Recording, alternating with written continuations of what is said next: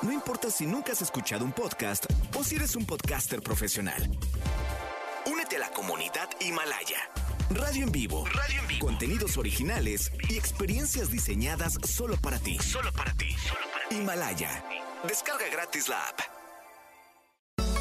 No importa cómo estés, siempre puedes estar mejor. Mejor, mejor. Con Gaby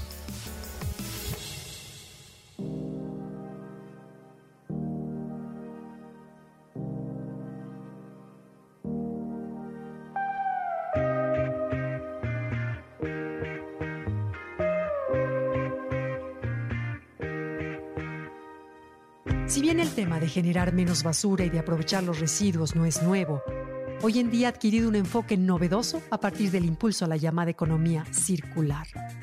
Esta busca cambiar nuestro modelo económico lineal, es decir, comprar, usar y tirar, por un esquema sustentable que utilice la mayor cantidad posible de materiales biodegradables al fabricar los bienes de consumo para que estos puedan ser devueltos a la naturaleza. Y si esto no es posible, entonces producir artículos que puedan entrar en ciclos productivos recurrentes porque sus piezas se desensamblen o ensamblen en numerosas ocasiones.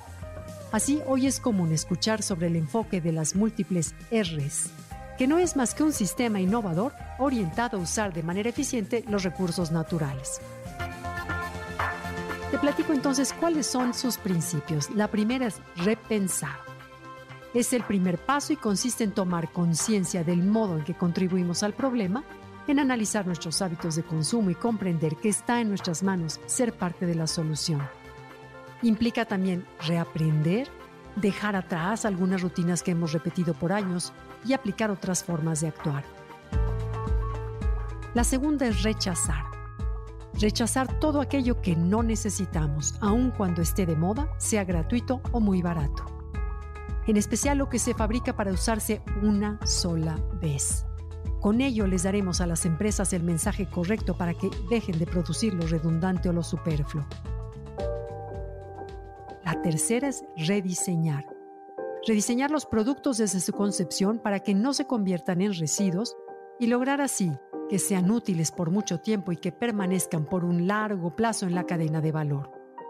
La cuarta es reducir. Reducir nuestro consumo en general e incluso de aquello que nos parece indispensable. Así llevaremos al mínimo los residuos que generamos. Quinto, reutilizar. Reutilizar los productos en buen estado para darles otra oportunidad, ya sea para el mismo fin con el que se produjeron o para un nuevo propósito. El sexto es reparar. Reparar los objetos o equipos que se hayan estropeado y no comprar uno que los sustituya. O bien restaurarlos para darles un aspecto moderno y original para que de esta manera apoyemos a dar empleo a quienes pueden arreglarlos o a promover que las empresas brinden el servicio de compostura. Sexto, remanufacturar. Remanufacturar los artículos que puedan reincorporarse al ciclo productivo mediante tecnologías para desensamblarlos y emplear sus componentes en nuevas mercancías. Después, reciclar los residuos que no es posible dejar de generar para transformarlos en materia prima o combustible por medio de procesos físicos o químicos controlados.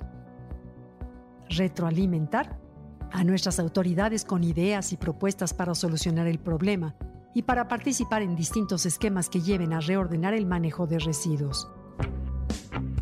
Para terminar, responsabilizarnos de nuestros actos y rectificar las malas conductas que hayamos seguido hasta ahora. Así que respetar como conclusión de tanta R, es el equilibrio de nuestro planeta. Y entender que es nuestro hogar la fuente última de todo bienestar. Así que más vale que lo cuidemos.